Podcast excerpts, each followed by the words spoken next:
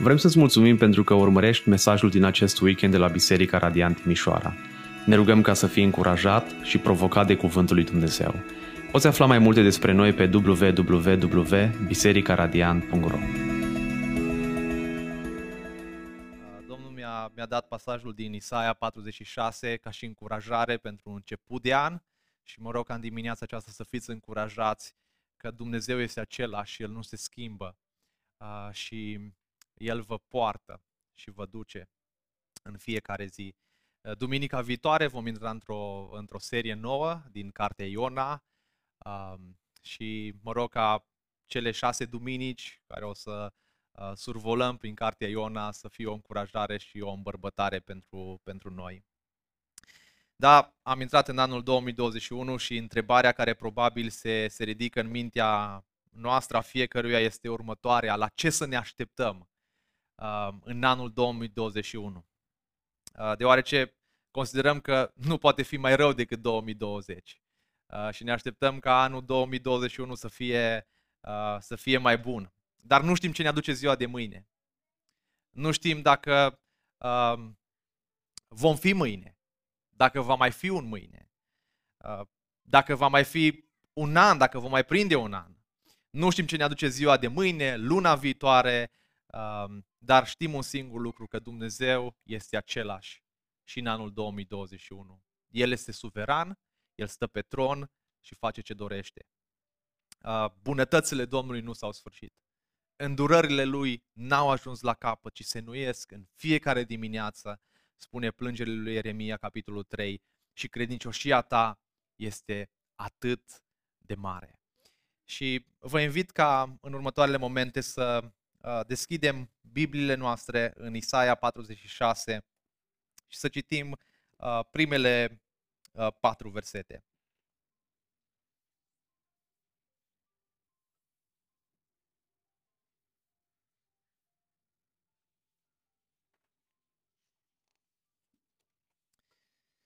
Isaia patruzeci și șase, versetul unu până la patru. Bel se apleacă, Nebo se îndoaie, idolii lor sunt puși pe animale și pe vite. Idolii pe care îi purtați sunt o povară pentru animalele obosite. Se îndoaie, se apleacă împreună. Nu pot să salveze povara, ei înșiși merg în captivitate. Ascultați-mă, casa lui Iacov și întreaga rămășița casei lui Israel, voi pe care v-am purtat încă de la naștere, cei pe care v-am ridicat de la pântec, până la bătrânețea voastră eu voi fi același. Până veți încărunți, vă voi purta. Eu v-am făcut și eu vă voi sprijini. Vă voi purta și vă voi scăpa. Amin.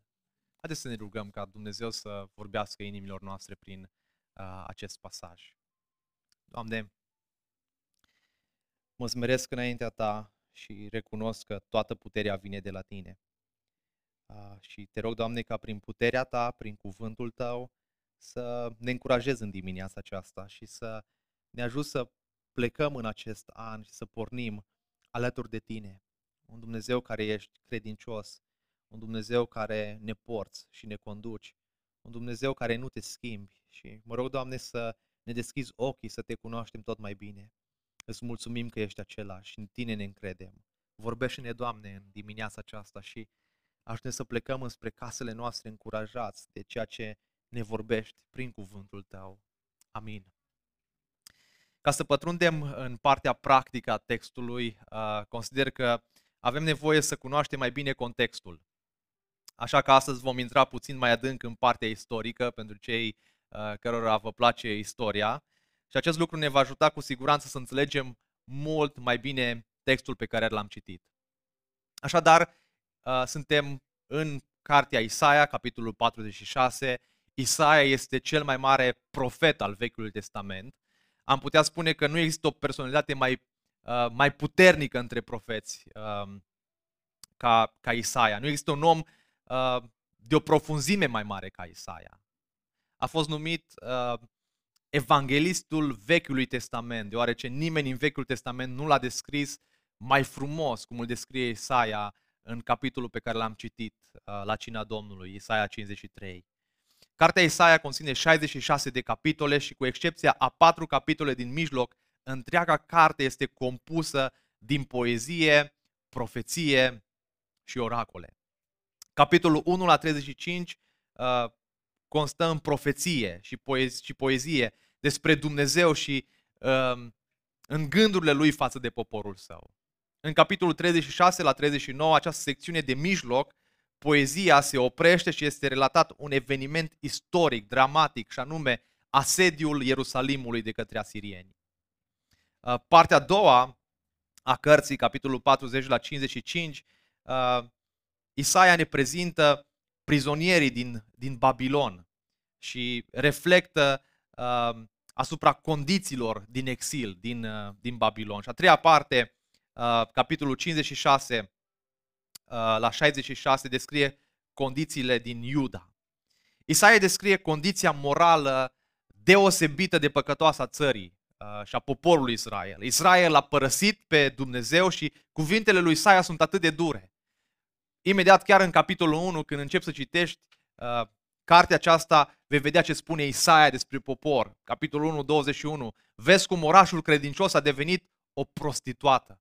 Da? Cornilescu folosește o curvă mult mai dură, o prostituată. Este mai rău decât un, un bou. Uh, conducătorii voștri sunt răzvrătiți, sunt prieteni cu tâlharii. Toți iubesc mita și aleargă după daruri. Nu-l apără pe cel orfan, iar cauza văduvei n-ajunge înaintea lor. Isaia cinci cu patru. Nici nu le-ai auzit, nici nu le-ai cunoscut și nici atunci, de mult, urechea nu ți-a fost deschisă să le auzi, căci am știut că sigur te vei purta cu necredincioșie și că încă din pântec ai fost numit răzvrătit. Isaia cincizeci și nouă cu doi. Isaia spune poporului: nelegiuirile voastre v-au separat de Dumnezeul vostru și păcatele voastre i-au ascuns fața de voi, astfel că nu vă aude, căci mâinile vă sunt mânjite cu sânge și degetele cu nelegiuire. Buzele voastre spun minciuni, iar limba voastră murmură nedreptate. Isaia se plânge de popor. Capitolul șaizeci și patru. Toți am devenit ca niște necurați. Toate faptele noastre drepte sunt ca o haină mânjită. Toți ne veștejim ca o frunză și nelegiuirile noastre ne mătură ca vântul. Isaia șaizeci și patru cu șapte. Nu este nimeni care să cheme numele tău sau să încerce să se țină strâns de tine, căci ți-ai ascuns fața de noi și ne-ai lăsat să pierim din cauza nelegiuirilor noastre. Și din cauza nelegiuirilor uh, acestui popor, din cauza păcatului, Dumnezeu trimite înspre poporul său robia asiriană. În anul șapte sute douăzeci și doi înainte de Hristos, a fost cea mai neagră epocă din istoria poporului Israel. Una dintre cele mai tulburi. A fost zile, zilele cele mai de jaf, de distrugere văzute de omenire. Împărăția de nord a fost ștearsă de pe fața pământului și au fost duși tot, tot poporul în robia asiriană. Mai apoi, în anul cincizeci, cinci sute nouăzeci și șapte și cinci sute optzeci și șase, a venit robia babiloniană. Ierusalimul a fost din nou ras de pe fața pământului, a fost nimicit, distrus și întreaga populație timp de șaptezeci de ani a fost dus în robia babiloniană. Pentru israeliți, cel mai greu a fost să se încreadă în Dumnezeul suveran peste națiuni. Să se încreadă în Dumnezeu chiar și atunci când sunt duși în robie, chiar și atunci când le merge rău. Când templul le-a fost distrus, casele le-au fost năruite, poporul a fost dus în robie, cel mai greu le-a fost să încreadă în Dumnezeu. Ce au făcut? S-au răzvrătit împotriva lui Dumnezeu și s-au încrezut în lucruri greșite.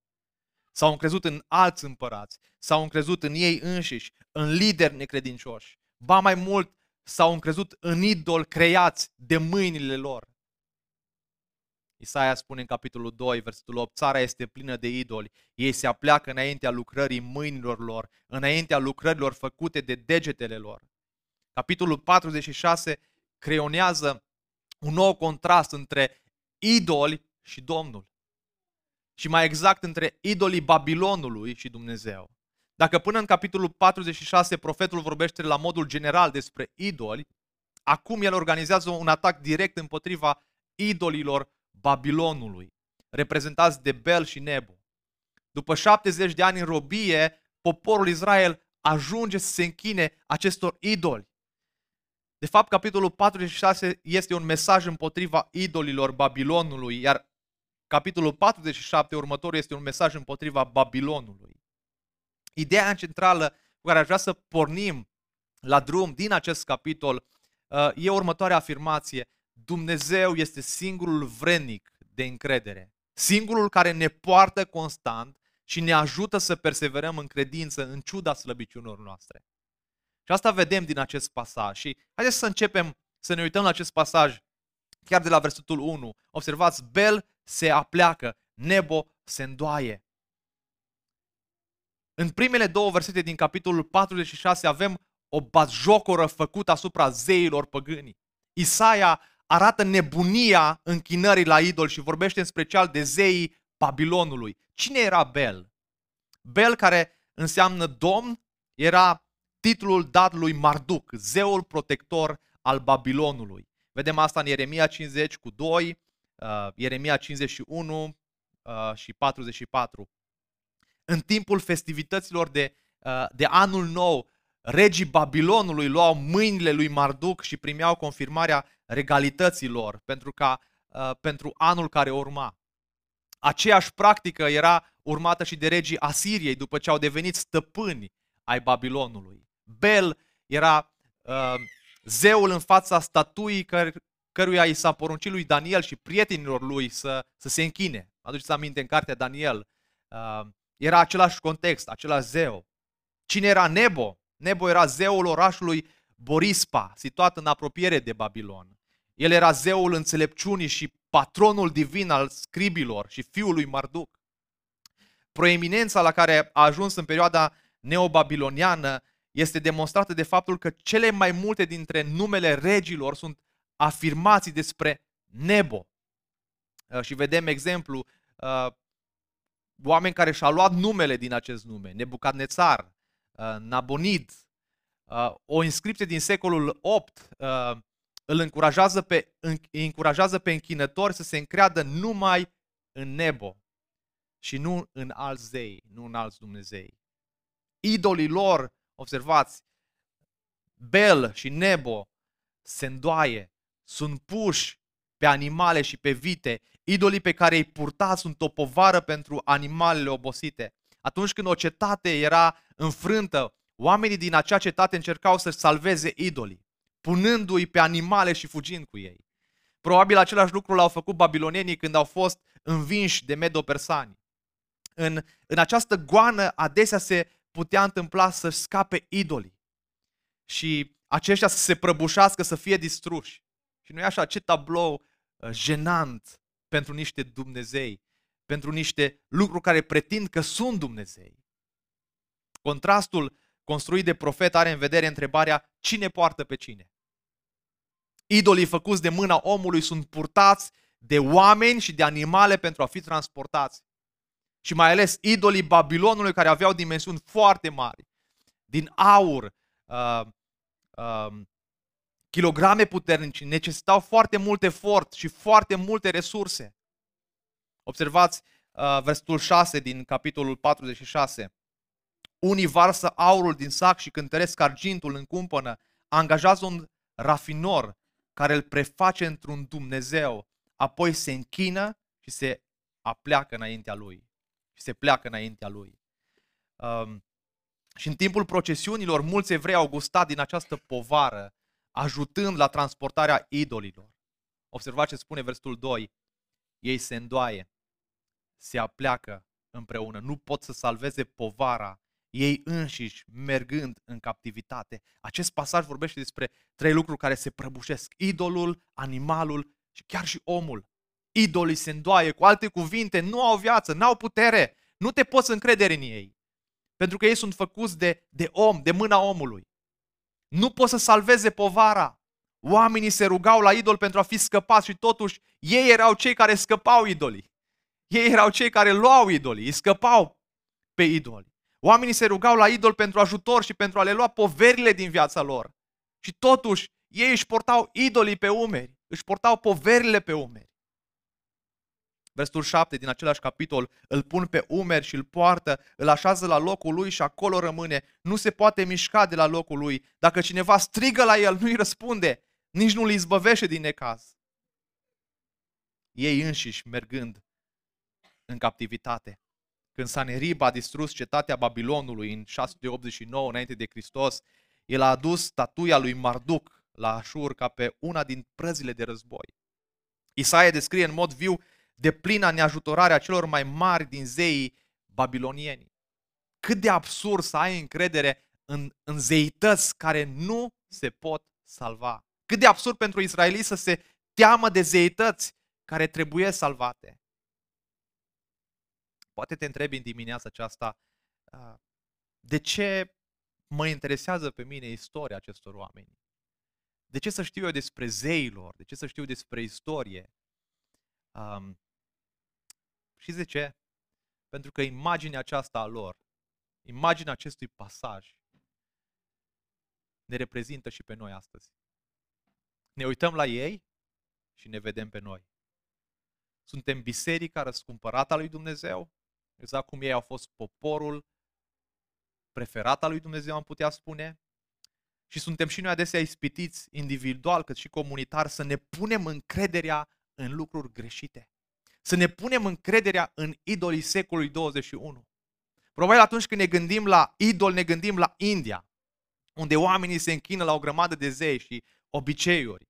Anul trecut, când veneam din state, am nimerit lângă un indian, tare simpatic, cu câțiva ani mai mic ca, ca mine, și povesteam împreună cu Ale, cu el, și uh, vreau să cunoaștem din cultura lui, uh, la ce se închină, care e cultura, și ne spunea ce face de revelion el, cum se roagă la măr, la tot felul de fructe, un coș de fructe, cum aprinde lumânări, cum se vaca pentru ei e sfântă și tot felul de, de ritualuri absurde pentru noi.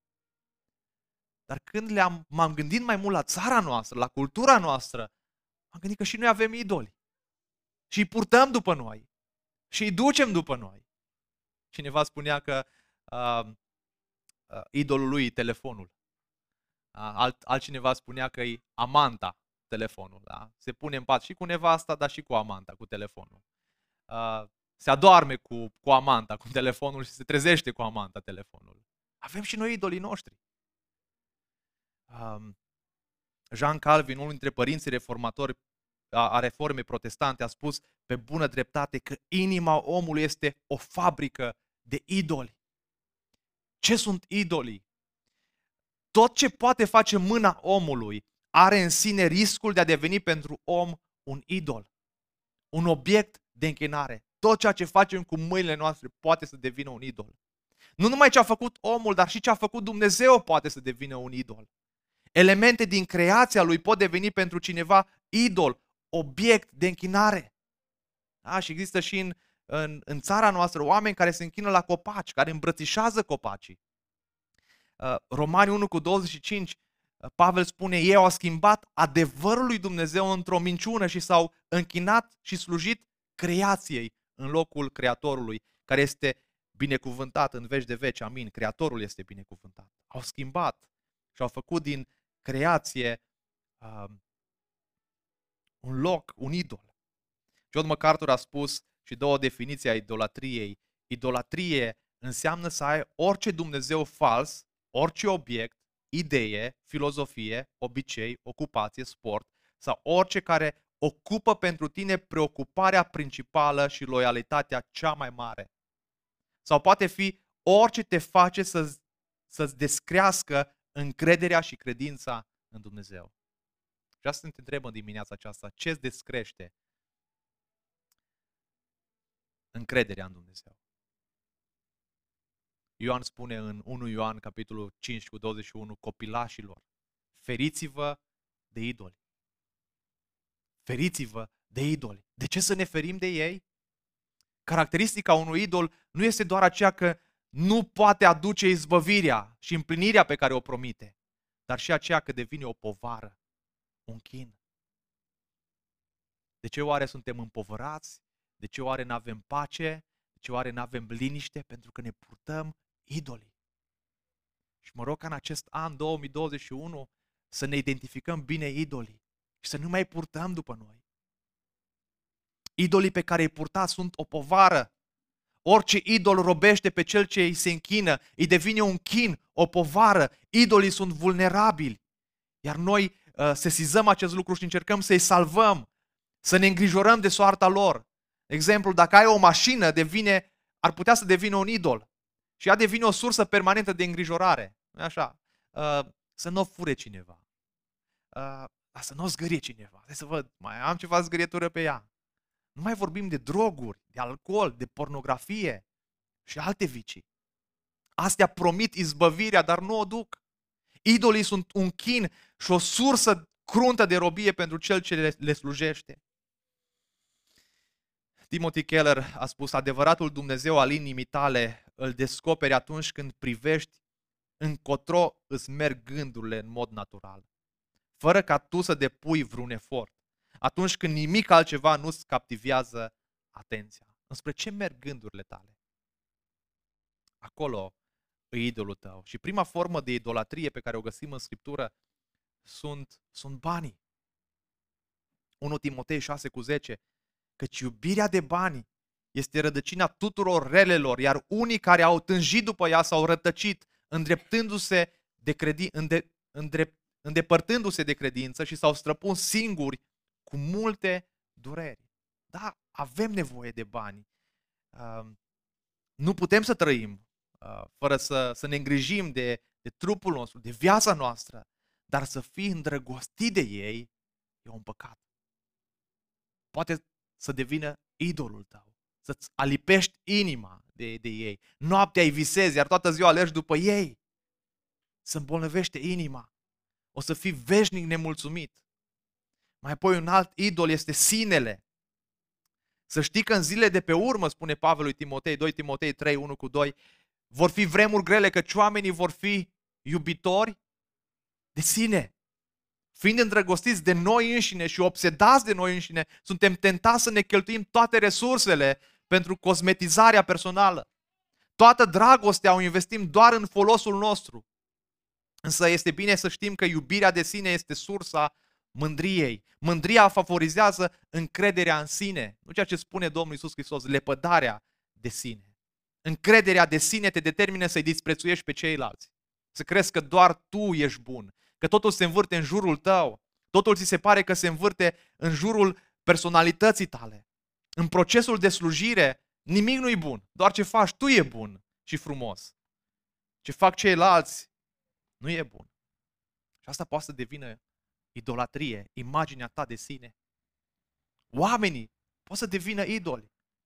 Aia vedem un, un context uh, atât de important în Faptele Apostolilor, capitolul douăzeci și unu. Într-o zi s-a hotărât Irod și s-a îmbrăcat în haina regală, spune Fapte doisprezece cu douăzeci și unu, s-a așezat pe scaunul de judecată și le-a ținut un discurs. Știți, știți ce au făcut oamenii când Irod le ține un discurs? Au strigat cu glas tare: acesta este glasul unui Dumnezeu. Este glasul unui zeu, nu al unui om. Și în secunda următoare, Dumnezeul lor a căzut mort. Și atunci abia și-a dat seama că nu era Dumnezeu, deoarece Dumnezeii adevărați nu mor. Și Pavel și Barnaba au venit și au spus în Fapte paisprezece și au strigat: Dumnezeii, când Pavel și Barnaba au venit să predice, mulțimea a strigat: Dumnezeii au coborât la noi în chip de oameni. Și Pavel și Barnaba, știu ce spun? Uh, oamenilor, de ce faceți aceste lucruri? Și noi suntem oameni obișnuiți ca și voi. Noi suntem aici doar să vă aducem vestea bună a Evangheliei, să vă întoarceți la Dumnezeu. Dragul meu, vreau să te întreb, în cine ales să te încrezi în anul două mii douăzeci și unu? Cu cine vei merge la drum în acest an? Te vei încrede în banii tăi?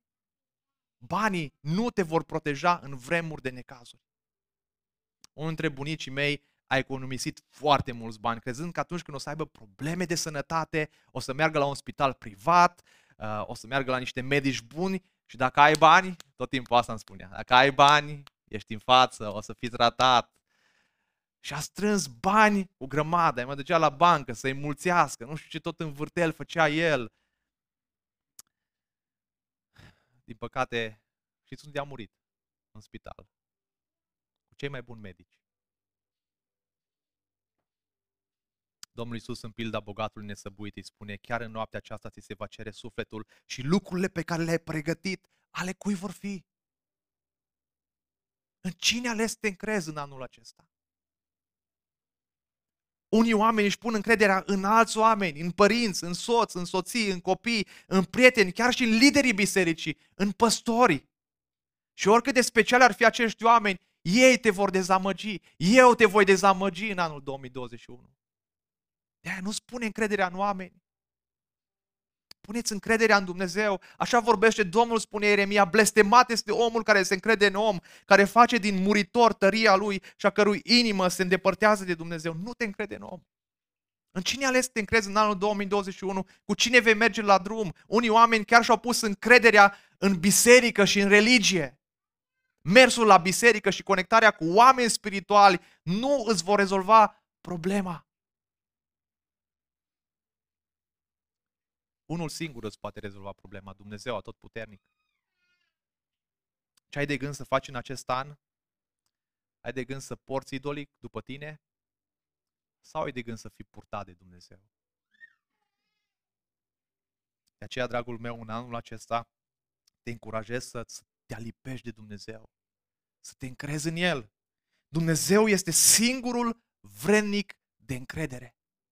E singurul vrednic de încredere. De ce, spu, de, de ce îți pui încrederea? De ce să-ți pui încrederea în Dumnezeu? Și iată trei motive pe care pasajul acesta ni le oferă. De ce să ne punem încrederea în Dumnezeu? Pentru că Dumnezeu este singurul care ne poartă. Ascultați-mă, versetul trei, ascultați-mă casa lui Iacov și întreaga rămășiță a casei lui Israel, voi, cei pe care v-am purtat încă de la naștere. Dumnezeu a purtat poporul lui prin pustie patruzeci de ani, minuni peste minuni. Cei pe care v-am ridicat de la pântec. El este cel care te-a purtat încă de la naștere.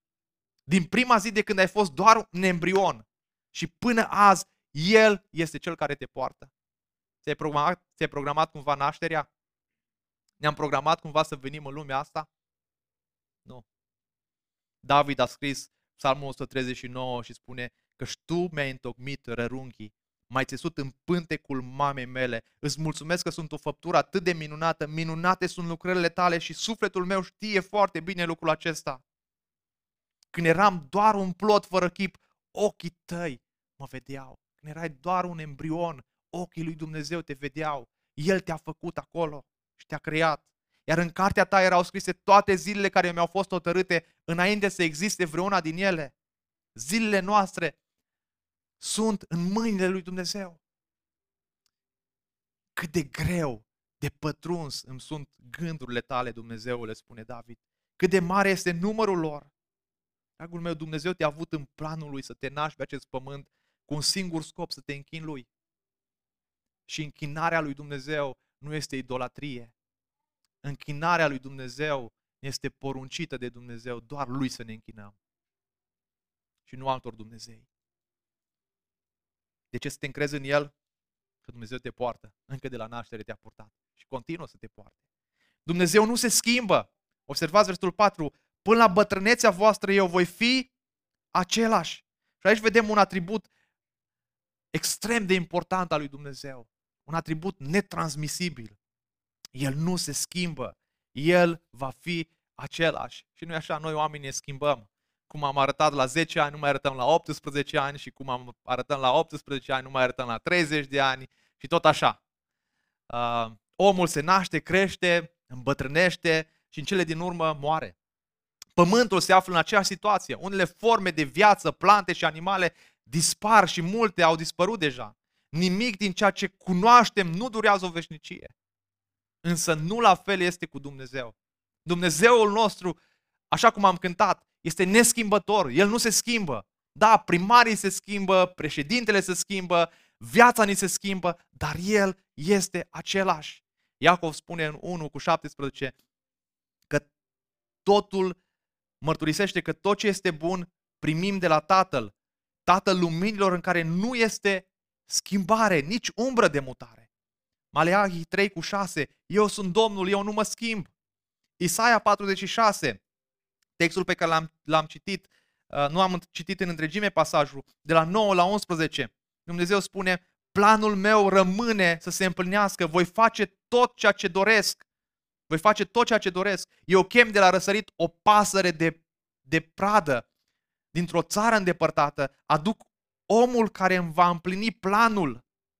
Și vom vedea puțin mai târziu cine e acest om care Dumnezeu i-a împlinit planul. Ce-am spus voi duce la îndeplinire și ce-am plănuit voi face. Vă voi elibera din robie. Vă voi scoate de acolo. Dacă Dumnezeu s-ar putea schimba în ce privește ființa, perfecțiunile, scopurile sau promisiunile tale, sale, atunci orice schimbare ar fi înspre bine sau înspre rău. Dacă Dumnezeu s-ar schimba în mai bine, înseamnă că El n-a fost ființa cea mai bună.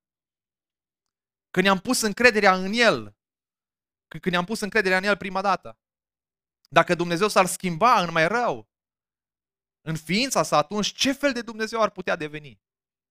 Un tiran. Dar El nu se schimbă. Nu va exista niciodată un moment când El va înceta să existe. Dumnezeu n-a evoluat, nu a crescut și nici nu s-a îmbunătățit cu ceva. Tot ceea ce El este astăzi, El a fost din totdeauna și va rămâne pe veci. Slavă Lui! Eu sunt Domnul, eu nu mă schimb.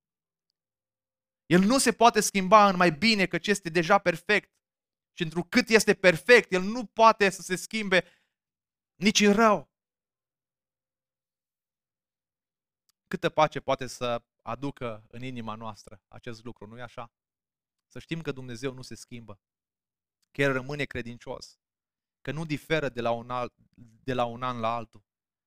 El este suveran peste anul două mii douăzeci și unu. El a fost suveran peste anul două mii douăzeci. El a fost suveran peste anul uh, o mie nouă sute patruzeci. El a fost suveran peste anul treizeci și trei, când Hristos a fost răstignit. Este suveran peste fiecare an. Ceea ce a promis va duce la îndeplinire. Dumnezeu nu are toane, Dumnezeu nu este distant în sentimentele Lui, nici nu-și pierde entuziasmul, este același ieri, azi și în veci. Cu siguranță, anul ăsta vom trece prin boală sau chiar vom pierde pe cineva. Dar Dumnezeu ne promite în Psalmul douăzeci și trei că chiar dacă ar fi să trecem prin valea umbrei morții, psalmul pe care Pavel a citit de dimineață la timpul de rugăciune cu cei care am, am slujit, chiar dacă vom trece prin valea umbrei morții, vom fi aproape de moarte, El va fi acolo cu noi. El nu se schimbă. Posibil mâine să nu mai avem ce să punem pe masă, să ne plătim cheltuielile, nu știm ce ne va duce anul, cum n-aș știu ce o să ne aducă anul două mii douăzeci. Dar Iisus promite că este cu noi. Și ne spune că noi suntem mai depreți decât păsările. Uitați-vă la păsările cerului, ele nici nu seamănă, nici nu seceră și nici nu strâng nimic în grânare și totuși Tatăl vostru cel ceresc le hrănește. Oare nu sunteți voi cu mult mai depreți decât ele? El ne-a promis că Iisus se va întoarce. Credem lucrul acesta, că El se va întoarce. Să așteptăm venirea Lui. El promite iertarea păcatelor tuturor, a, a tuturor celor ce se încred în Fiul Său. Dumnezeu nu este un om ca să mintă sau un fiu al omului ca să-i pară rău. Vorbește El oare fără să înfăptuiască? Promite El oare fără să împlinească? Numeri douăzeci și trei cu nouăsprezece. În anul două mii douăzeci și unu, situațiile din viața noastră, dragii mei, se vor schimba. Dar Dumnezeu nu se va schimba niciodată, este același. De ce să te încrezi în Dumnezeu în anul două mii douăzeci și unu? Pentru că Dumnezeu va continua să, să te poarte. Dumnezeu va continua să te poarte. Până, ve, până veți încărunți, vă voi purta. Eu v-am făcut și eu vă voi sprijini. Vă voi purta și vă voi scăpa. În fiecare etapă a vieții Dumnezeu promite că ne va susține. Ne-a susținut în copilărie, în anii adolescenței, în anii maturizării și ne promite că va fi cu noi și când firele de păr ne vor apărea și vom încărunți. El nu ne lasă. Purtarea lui Dumnezeu va fi din pântec și până la mormânt. Și aș spune, purtarea lui Dumnezeu va fi din pântec până la mormânt și dacă te încrezi în El, până în veșnicie.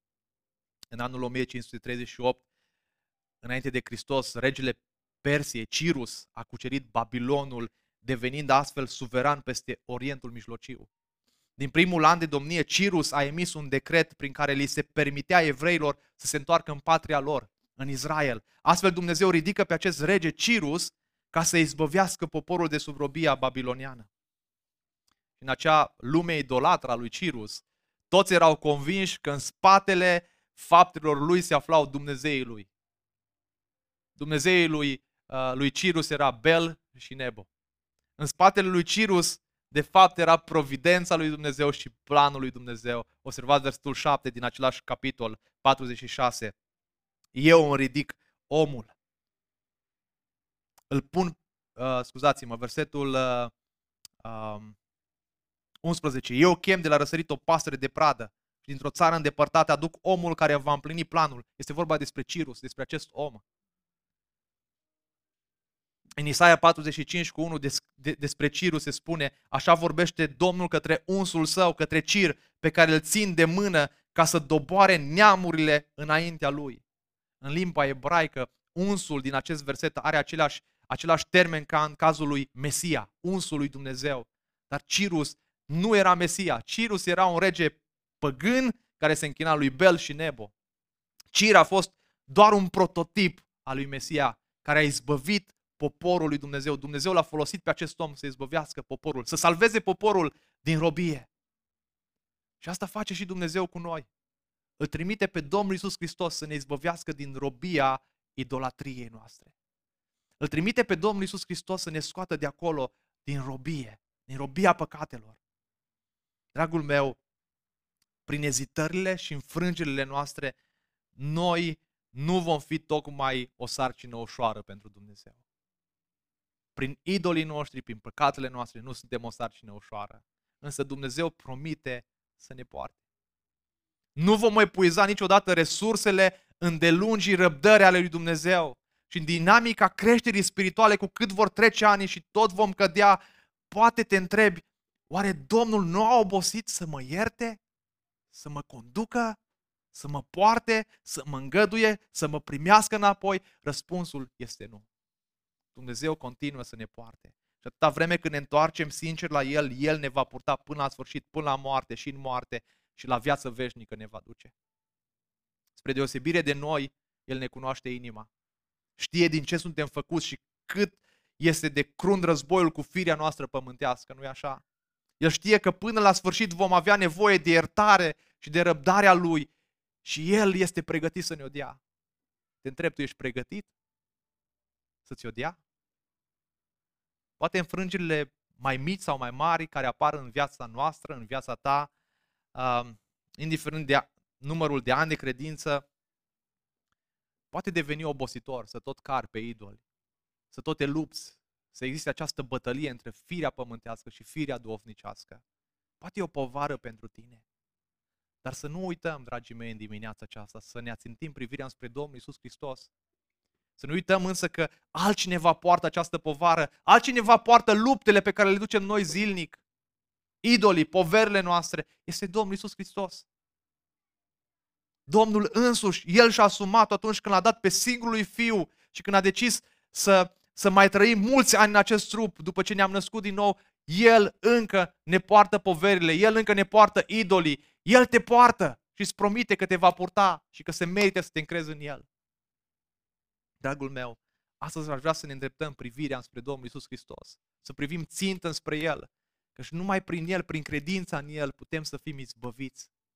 Asta nu ne promite că, că nu ne vom mai uita după alți idoli, că nu ne vom face idoli, ci ne promite că în lupta cu idoli, în lupta cu păcatul, El ne dă putere, El ne conduce, El ne izbăvește, El uh, ne dă putere să, să mergem prin, prin lumea aceasta perseverând în credință.